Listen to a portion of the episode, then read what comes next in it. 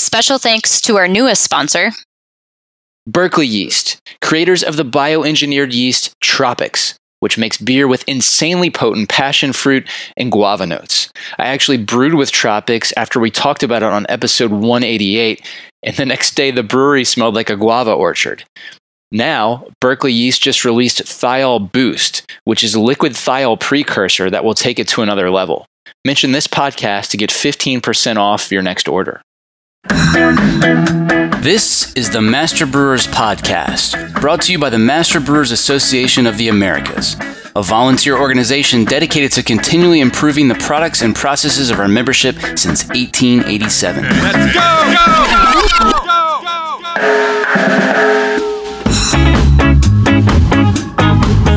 Master Brewers brings you interviews with the industry's best and brightest in brewing science, technology, and operations. Calm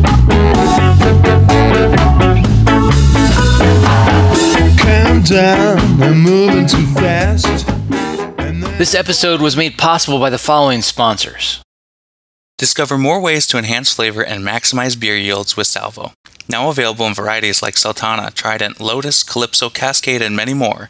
Discover how Salvo can help boost your brew at Hopsteiner dot com. Additional support provided by... Every beer has a story, and that's why, for over ninety-five years, Gusmer Enterprises has offered a full line of solutions, including equipment, analytical instrumentation, and processing aids, all brought to you from leading suppliers and backed by strong technical support. For the solution to your story, go to Gusmer Beer dot com. And thanks also to... Brew Ninja, a brewery software solution that streamlines your day-to-day operations, including inventory, accounting, sales, and compliance, so that you can focus on making great beer. Listeners of this podcast will receive a unique offer by going to get brew ninja dot com and using the code brew ninja twenty-one.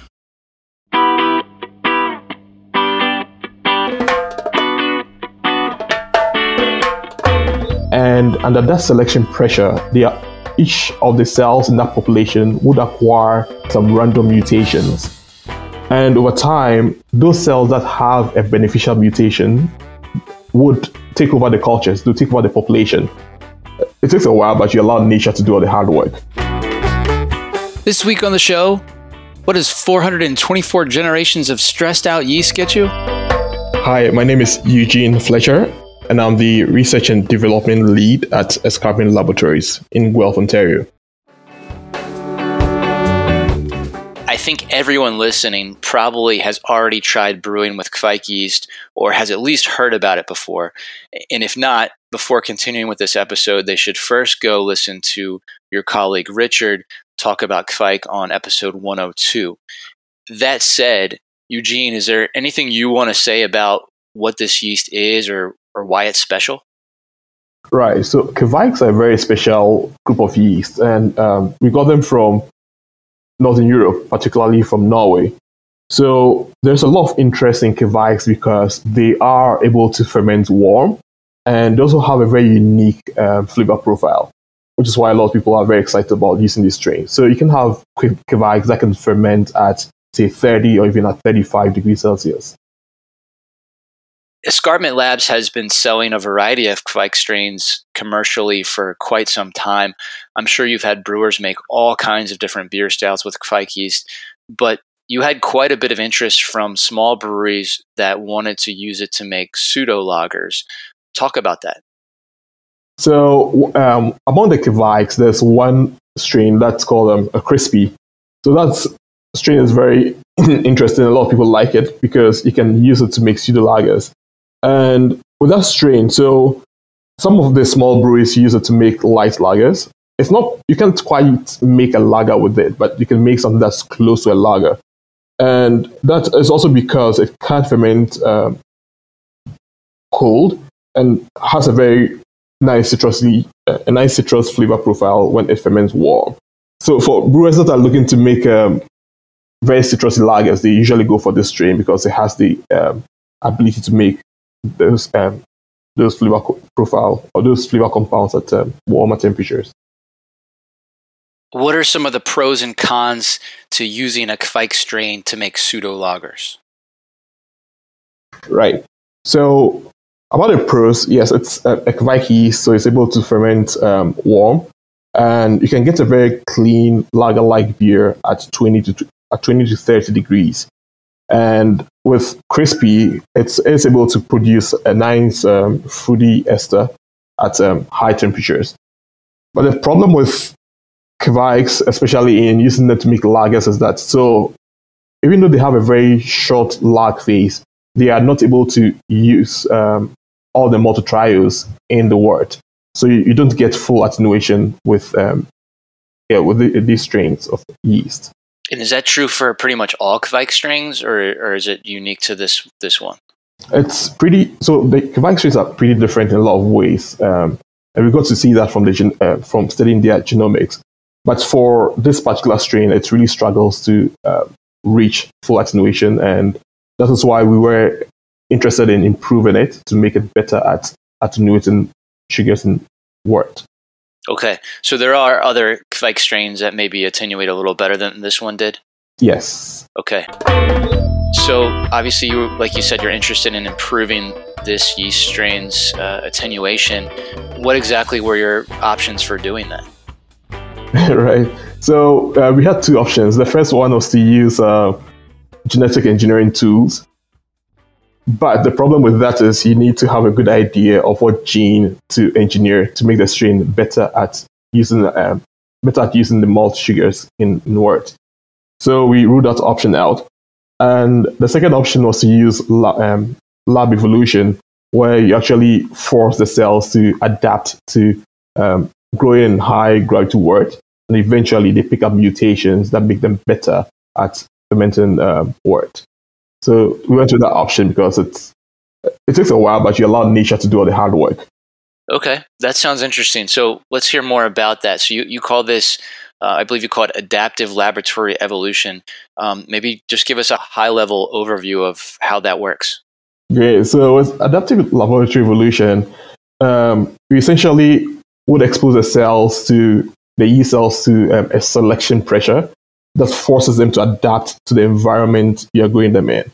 So the analogy I usually use is um, it's just like a sporting event, right? Where um, cells would divide as they grow, and they go through some sort of like strength, tra- some sort of strength um, training, where they adapt to the um, conditions that you force them to adapt to, and eventually you get some winners who do well, and then you select those. All of the beer yeasts that we have now are as a result of like backslopping that the ancient brewers um, used, where they would repitch fresh wort with um, some former yeast that they used in their previous brew. And over time, they acquired the ability to use up some of the malt sugars. And now we have uh, beer yeast that are able to ferment malt sugars very efficiently. And that is what makes them different from wine yeast, because wine yeast have not been put through that um, process of adapting to malt sugars, so then they are not able to use up malt sugars.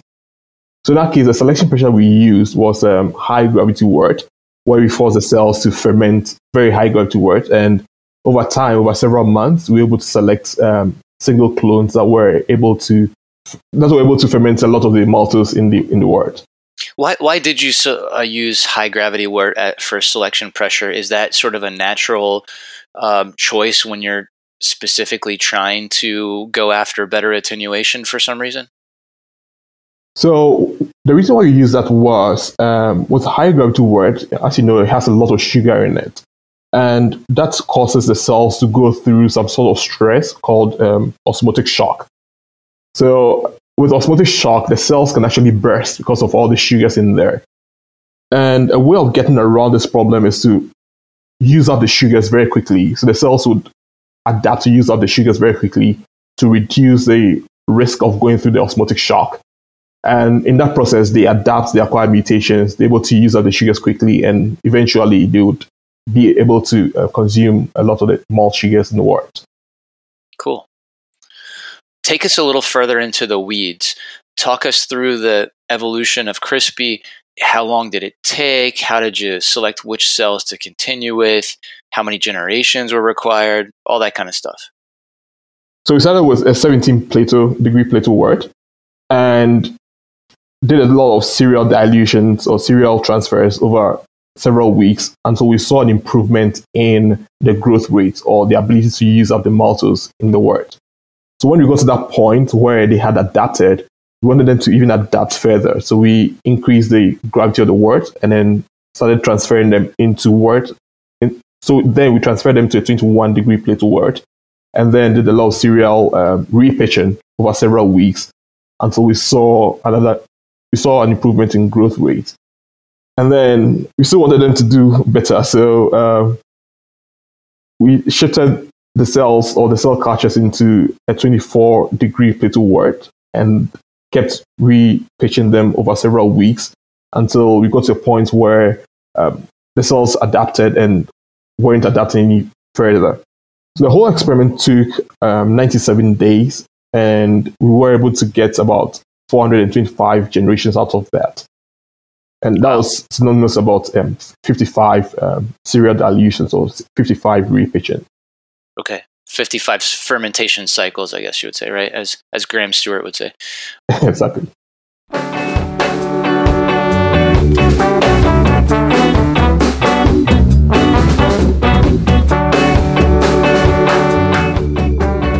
Coming up. So instead of doing the same experiment with other yeast and waiting for four or five months to get this um, improved um, phenotype, you can use this information here and just edit the genes of other strains. And within like weeks, you could be able to improve those other strains to do what uh, like Krispy is doing. I'm John Bryce, and you're listening to the Master Brewers Podcast from the Master Brewers Association of the Americas.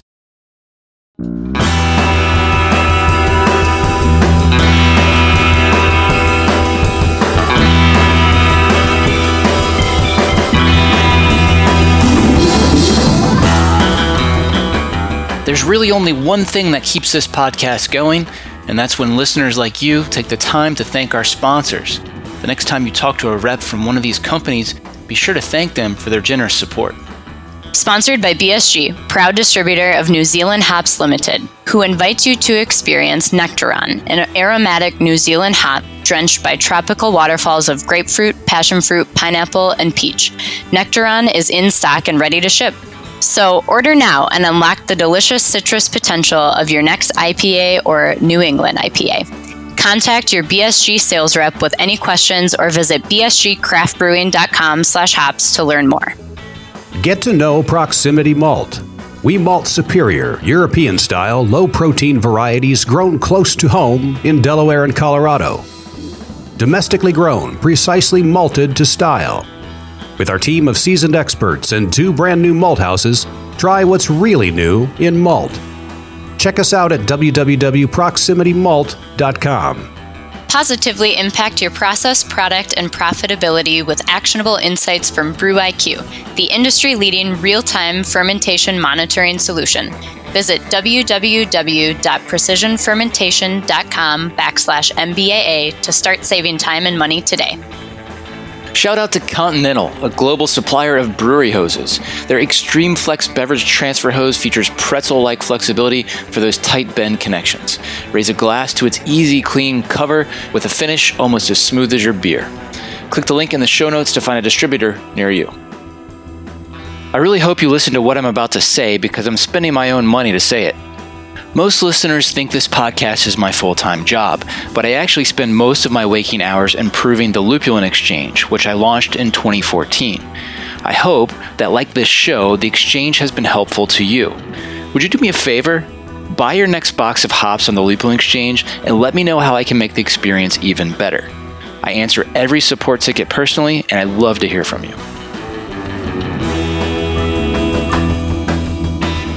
And here's what's coming up on the Master Brewers calendar. District Eastern Canada meets in Montreal, March twenty-ninth. District Rocky Mountain is accepting applications for the newly formed Hoppy Grandma Scholarship until March thirty-first. The Hoppy Grandma Scholarship honors Carmen Duran by assisting brewers with the tuition of brewing courses to help advance their careers. Details can be found in the scholarship section of the District Rocky Mountain page on the Master Brewers website. District Saint Louis is holding a yeast symposium April twentieth. District Northwest meets in beautiful Hood River, April twenty-first and twenty-second. The District Carolina Spring Social is April twenty-ninth at Beer Study Durham. The Master Brewers Brewery Maintenance Systems course begins June ninth. District Michigan Summer Social is July eighth at Fitzgerald Park and Grand Ledge. The world-famous Master Brewers Brewing and Malting Science course begins September twenty-ninth. The twenty twenty-three Master Brewers Conference will be October sixth through the eighth in Seattle, Washington. Check out the full calendar of events at m b a a dot com for more details or to find a district meeting near you. Haven't joined Master Brewers? Now's the time. Just for listening to the Master Brewers podcast, become a member for one hundred twenty-three dollars for the year. Head over to m b a a dot com and use code B E E R twenty twenty-three when you join.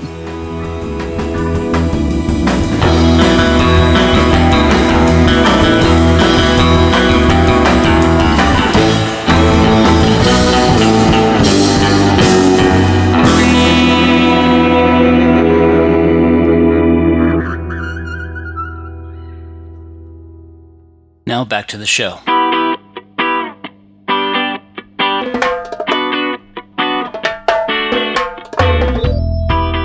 How did you decide sort of, um, you know, which of the cells to move forward with from each of those uh, cycles? So when cells grow, they divide. So you get from one cell, it gets the, um, that cell to divide into two, and then two divides into four. So eventually, as they grow, you get a whole population of cells. And under that selection pressure, they are, each of the cells in that population would acquire some random mutations. And over time, those cells that have a beneficial mutation would take over the cultures, they'll take over the population until the end of the evolution experiment. So after the ninety-seven days, we took some part of the culture and then plated it onto agar plates containing high, um, containing uh, maltose as the, as the only carbon source. So on that plate, we had several cells growing, and we looked for those cells that grew uh, look for cells that grew faster, so they show us huge or bigger cells on the plate, and that was um, a signal that they were actually consuming the maltose faster, and that's why they're growing at a faster rate than the smaller ones that we saw on the plate. So we picked about fifteen big colonies from the plate, and then did some um, lab scale fermentations with those strains, and eventually narrowed down to the top performing strain, which we moved forward Um, in large-scale brewing. Cool. Uh, those. So out of those, you said it was fifteen that you picked, is that right? Is that what you said? Yes, we picked fifteen. Yeah. Was there a lot of variation among those fifteen, or were they all pretty performing at a at a high level? Oh, yeah. So there's a huge variation. So out, out of the fifteen, we only um, had two that were actually um, able to... We only had two um, variants that were actually... Um, able to achieve a high attenuation compared to the unevolved strain. The other thirteen were very close to the original strain, so we are not interested in those. But yeah, so there was a huge variation, and we were able to identify two of them. And even out of the two, we got one of them that was like the top performing strain, and that's what we moved forward with in the experiment. Okay, and and just how much uh, how much of a difference was there, you know, from its attenuation from the original Uh, strain? So with Krispy, um, the original Krispy strain, um, so that strain struggles with using up the malt sugars. So typically it has an attenuation around the mid sixties, um, yeah, mid sixty percent or sixty-five percent, around that range. But with the lab evolved strain, we're able to push the attenuation to um, the seventies, like early seventies. So that's how much we push the attenuation with the lab evolved Krispy strain. How about the sensory evolution? Did Krispy two point oh produce drastically different beer? It did, like to, to our surprise, it did. So um, the general feedback we got from the sensory was that it had a very unique ester profile compared to the unevolved strain or the original strain. And another thing that came that ran across the um, comments that we got from the sensory was that the beer that we brewed with uh, Krispy two point oh, which is the evolved strain, was drier and more crisp than the um, original strain. which is good. That's what you were going for. Yeah. Exactly. Yeah. To us, yeah. It was very exciting because that's what we were aiming for. So, so it was very nice to see um, a lot of people um, actually confirm that the uh, beer with the uh, Krispy two point oh was actually drier and crisper. And this was a very blind sensory. So then we were very comfortable or very confident in the results we got from that sensory evaluation. So drier and maybe a slightly different ester profile, basically? Exactly, yes, compared to the original strain. Okay, and was that different ester profile improved or just different, or, you know, what, what did you see there? It, it was improved. So um, the flavor profile was more intense than the beer that was brewed with the original strain. So we're still trying to figure out what um, ester compounds the strain is able to produce that's given it that unique uh, profile. But um, and so we measured that with an analytical equipment. Which, uh, yeah, we can rely on the sensory evaluation, and we could tell that the beer brewed with Krispy two point oh was actually um, yeah more flavorful than the uh, original strain. So, what exactly do we think changed genetically from Krispy to Krispy two point oh? Right. So I should mention that with these lab evolutions, um, as the cells grow and divide and acquire random mutations, um, yeah, so the random mutations, that's that's what makes the cells um, more resistant or um, makes them more superior to the original strain. So after every lab evolution, the next step is to sequence it or to basically read the D N A of the cells to find out what changed. So to answer your question, John, um, we saw a lot of genomic changes. So we saw that um, part of the genome had changed, especially um, the copy number of genes that were close to the ends of the chromosomes had changed in number. And another interesting thing we saw was that the lab-evolved strain had also changed the number of um, chromosome copies, and which was very interesting because the genes involved in maltose utilization are or some of the genes are found close to the ends of the chromosomes. So it was nice to see that the copy number had changed, and that could explain why um, the cells were able to utilize maltose better. And beyond that, we also saw um, high-impact mutations in some genes that are responsible for the uptake of maltose into the cell and the utilization of maltose within the cell. There's also changes in genes with There are also changes in genes that were associated with uh, flocculation and ester profile and ester production, which is exactly what we saw in the sensory. So we saw that the ester profile was different, and we could link that to this um, change in a gene called A T F one. And also with the improved strain, we saw that it could uh, flocculate better than the original strain. And that made a lot of sense to us because we saw some high-impact mutations in a gene called um, um, F L O one, which is associated with flocculation in yeasts. You mentioned, uh, I, I guess I saw in the presentation sort of this uh, discussion about um, the, the, the trade-off between uh, this fast fermentation and short lag phase versus weaker maltotriose consumption. Um, Is that true for all strains? Um, no, so that's that's it's not um, the same for all for all strains, and that's because um, with lab evolution, so there's a lot of random mutations that occur in that process. Uh-huh. So it, it depends on what genes are hit uh, by these random mutations, and yeah, it's usually not the same for all yeast strains if you put them under the same conditions that we did. Okay, but you definitely saw that trade-off in with with your results, though, right? Exactly. Yeah. And yeah. Also, I should mention that yes. Um, so with random mutations, with so with a lab evolution, you always get the the traits that you want, and because there are a lot of random mutations happening, you also get uh, a lot of trade-offs, which is why we had to do uh, the sensory or brew beer with this yeast and do the sensory just to make sure that we didn't get any random mutations hit some of the flavor profile genes that would negatively impact the flavor of the yeast. So yeah, yeah that's something you should always check when you um, perform these uh, lab evolution experiments. How might the results from this project be used to benefit other strains? yeah, that's a very good question. So One strength of using laboratory evolution for these experiments is you can find the key target genes that changes the yeast to perform a function that you want them to perform.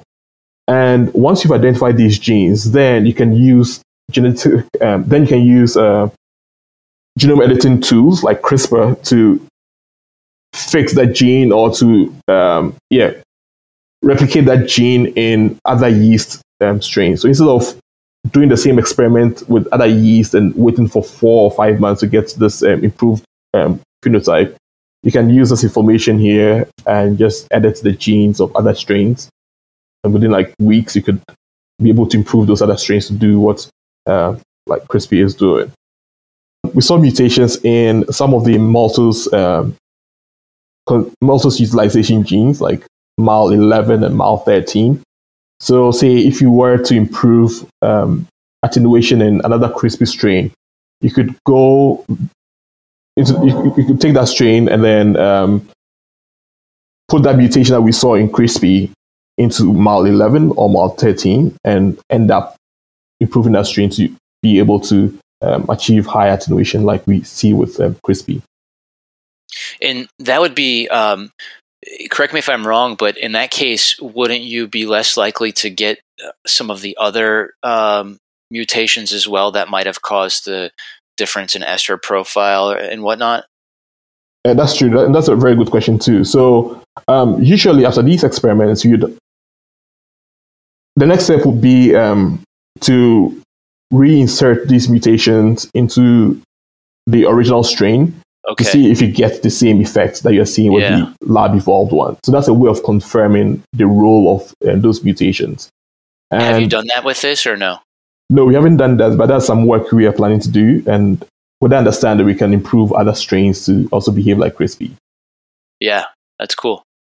Um, okay, so so is Escarpment using adaptive lab evolution for any other projects? Oh, yeah. So we've got some projects um, coming up very soon, and actually, one project we just finished. So we use um, lab evolution to imp- improve um, terpene biotransformation in yeast. And yeah, so we got some interesting strains, and we had the point of sequencing those strains to find out what um, mutations were acquired during the process of the lab evolution. And with the same idea, we can also use lab evolution to improve some of our yeast strains to be more resistant to um, low pH. And we see a lot of value there, especially when it comes to using some of these strains to brew like sour beers, because you need a strain that can tolerate the low pH conditions of um, the um, sour beer um, brewing.